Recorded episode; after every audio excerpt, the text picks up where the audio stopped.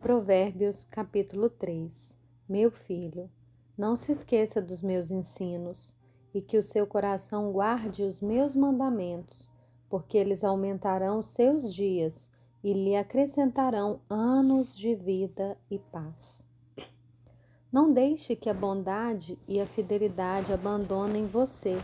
Amarre-as ao pescoço, escreva-as na tábua do seu coração você encontrará favor e boa compreensão diante de Deus e das outras pessoas.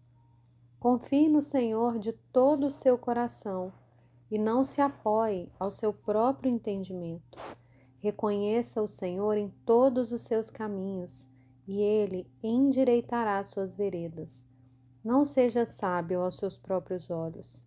Tema o Senhor e afaste-se do mal isso será como um remédio para o seu corpo e refrigério para os seus passos.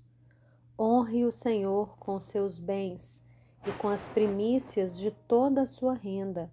Os seus celeiros ficarão completamente cheios e os seus lagares transbordarão de vinho. Meu filho, não rejeite a disciplina do Senhor, nem se aborreça com a sua repreensão porque o Senhor repreende a quem ama, assim como um pai repreende o filho a quem quer bem.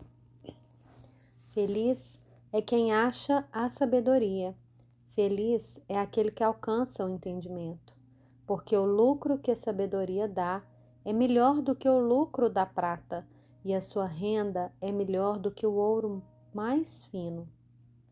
A sabedoria é mais preciosa do que as joias, e tudo o que você possa desejar não se compara com ela. Em sua mão direita ela oferece vida longa, e na sua mão esquerda ela tem riquezas e honra. Os seus caminhos são caminhos agradáveis, e todas as suas veredas são paz. Ela é árvore de vida para os que a alcançam, e felizes são todos os que a retêm.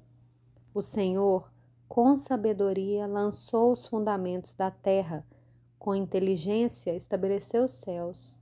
Pelo seu conhecimento, os abismos se romperam e as nuvens destilam o orvalho. Meu filho, que essas coisas não se afastem dos seus olhos. Guarde a verdadeira sabedoria e o discernimento, porque serão vida para sua alma e enfeite para o seu pescoço. Então você andará seguro no seu caminho e o seu pé não tropeçará. Quando se deitar, você não terá medo. Sim, você se deitará e o seu sono será tranquilo.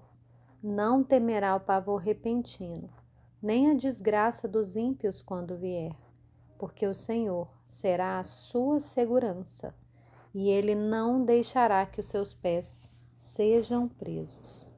Não deixe de fazer o bem aos que dele precisam, estendendo em sua mão o poder de fazê-lo.